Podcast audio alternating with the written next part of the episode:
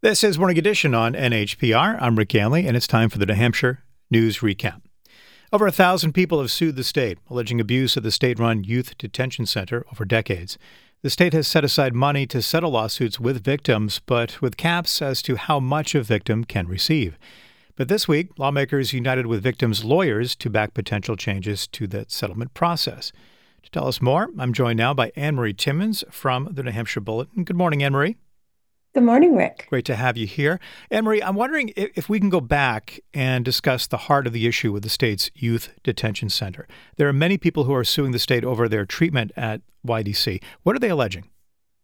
I describe it really as every kind of physical and sexual violence imaginable um, gang rape, being choked until unconscious, burnt with cigarettes, broken bones, locked in seclusion. It, it just it really every kind of abuse. And this went on for decades, you know, from 1960 to 2019. You know, so far the state has uh, charged nearly a dozen former YDC staff members.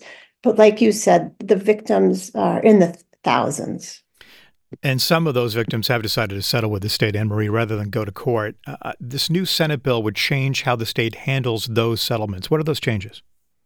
There really are three. Um, the state has expanded the types of abuse. It, it would it would expand the type of abuse that would consider for settlement.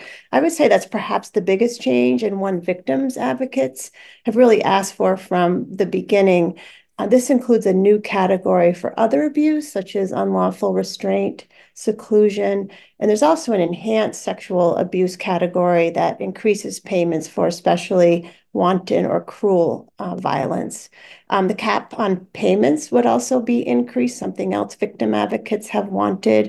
You know, some sexual assaults that were limited at 1.5 million would go to 2.5 million, and some of the physical and other abuse caps would increase as well from 150,000 to 250,000. And the third change is the December deadline to file a claim would be extended for six months. Now, what would this mean for victims of the YDC who decided to file lawsuits against the state instead, uh, instead of going through the settlement?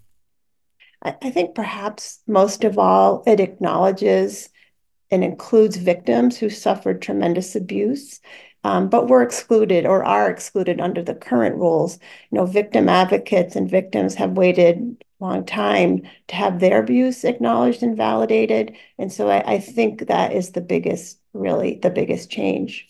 Marie, why, why do you think lawmakers are hoping, or what are, the, what are the lawmakers really hoping to accomplish here? Why do you think the state is changing its approach to, to these settlements now?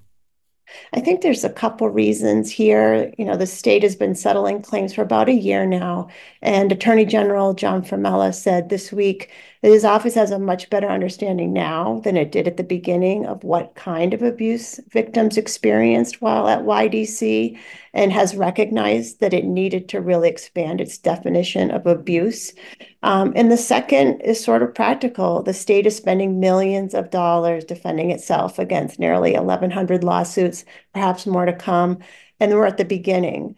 You know, settlement would be faster. It would take a huge burden off the courts. And frankly, it would allow the state to better control its financial liabilities. There's no way to know what a jury might do when it hears that children were so violently abused for decades at YDC. And so I think those are really the primarily the two reasons. You're trying to reduce the the um, amount of lawsuits, I, I, suppose, but also try to reduce the time because, well, of course, time is money when it comes to defending oneself.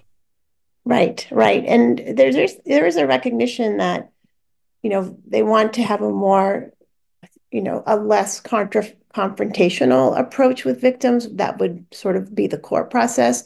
And they do talk about wanting this to be a much kinder more supportive process and and they want more victims to go through that as well rather than through court. And of course acknowledge what's happened here going forward with more oversight from the state i imagine in in in the future Right, right. So we'll be following your reporting here, Annmarie. What other stories have you been following right now? What's on your beat? Anything that you'd like to preview or, or highlight for listeners? Sure. Um, I have a story coming next week about a new veterans treatment court the state wants to start. It would be similar to drug or mental health court, where allow veterans who um, offenses are connected to their trauma suffered during military service and allow them to go through a treatment process that's much more supportive rather than through the traditional court process. Okay. Annmarie Timmins is a reporter for the New Hampshire Bulletin. Watch for her reporting. Thank you, Annmarie. Thank you, Rick. It's Morning Edition here on NHPR. We're recapping this week's news. If you've got some questions about what's going on in the state, we'd love to hear from you. And you can help us with our reporting, help re- inform our reporting by emailing us at voices at nhpr.org. The New Hampshire Department of Justice announced earlier this month that a former prison guard was charged with second degree murder. He's accused of causing the death of a patient at the state prison system's secure psychiatric unit last year. Let's bring in NHPR's Paul Cuno-Booth now, who has been following this story. Hi, Paul. Hi, Rick. Thanks for coming in this morning, Paul. You reported on this incident in 2023 involving a corrections officer and a patient uh, at the secure psychiatric unit. Can you remind us of what happened there?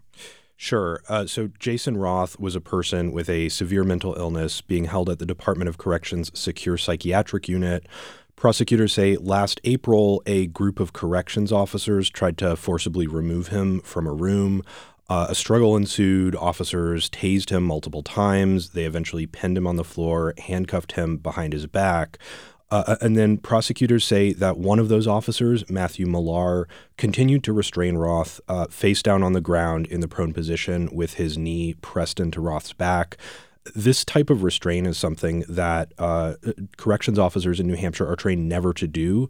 Uh, experts say that you know when someone's restrained face down, that can restrict their breathing, and uh, w- when weight is pressed down on their back, that can you know increase the danger further um, causing them potentially to asphyxiate because they can't get enough oxygen. Uh, and that's exactly what the medical examiner says happens here that uh, Roth asphyxiated as a result of Millar uh, restraining him in this manner. Um, I, I, should say Millar's attorney has said he denies the charges. Now, Paul, can you back up a little bit and tell me more about the Secure Psychiatric Unit, why it's part of the state's prison system? Yeah, so the, the Secure Psychiatric Unit is a psychiatric treatment facility on the grounds of the state prison in Concord. Um, as you said, it's it's run by the Department of Corrections, and, and some of the people there are uh, serving a sentence in prison and transferred there uh, for treatment, psychiatric treatment during that. Uh, but this facility also houses people who have not been convicted of a crime and were initially uh, committed to the state mental health system under civil commitment procedures. Um, so, someone may be involuntarily admitted to New Hampshire Hospital for mental health treatment, but then transferred to the secure psychiatric unit because the hospital determines they're too big of a safety risk to, to treat there. Uh, and that's exactly what happened to Jason Roth. He was civilly committed to New Hampshire Hospital in 2019 for a serious mental illness. The hospital then transferred him to the secure psychiatric unit in 2022, and he was there up until his death the next year. Now there have been concerns about this this setup, this this procedure before. Isn't that true, Paul? Absolutely. Some advocates have been, you know, raising concerns about this for years, saying that, you know, people who are committed for mental health treatment should not be sent to an unaccredited facility run by the Department of Corrections. Um, the state is uh, trying to address this. They're building a new forensic uh, psychiatric hospital that will have a more uh, secure treatment environment and and be able to uh, treat those patients. Um, that's not slated to be done. I, I, believe that's slated to be done sometime uh, next year. So, how did the Department of Corrections handle this this incident internally when it happened? So uh, initially, the Department of Corrections put uh, all of the officers involved on leave, um, but eventually allowed them to return to full duty. Uh, the department says that was based on the information it had at the time. It's not really clear what that was, how much they knew about the officers' conduct um, when they were allowed back to work. Uh, the DOC says now it is uh, it, it's put the officers back on administrative leave. Um, of course, Millar, the one who has been charged, no longer works for the department, um, and, and, the department is going forward with uh, a, a, an internal review of of the appropriateness of of the officers' actions. I'm wondering what not only the department has to say, but lawmakers in general about the procedures um, for the, the secure psychiatric unit and what changes they are either proposing or not proposing. Yeah, it's a good question. I mean, there have been um, attempts to address this uh, over the years. The uh, forensic hospital, of course, that is something that the legislature ultimately decided to do several years ago after um, years of, of putting that off. Um, you know, there was also a bill, um, actually, it became law a couple years ago to require the secure psychiatric unit to uh, obtain a certain accreditation from a correctional healthcare organization. That was five years ago. That accreditation has not yet happened. Um, the the department says COVID sort of got in the way of that.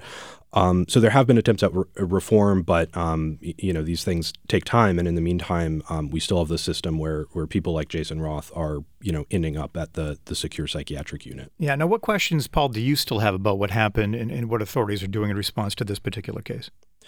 Well, one big question is is what I mentioned a moment ago, which is you know why were these officers, uh, uh including Millar, is my understanding, why were these officers allowed you know back to work while the DOJ was was still investigating their use of force, um, and, and, how much you know did the Department of Corrections know about their actions um, at the time they were let you know back on duty? Uh, I, I filed a public records request with the Department of Corrections uh, seeking more information about how they handled this. They have refused to provide those records um, on the grounds of employee privacy.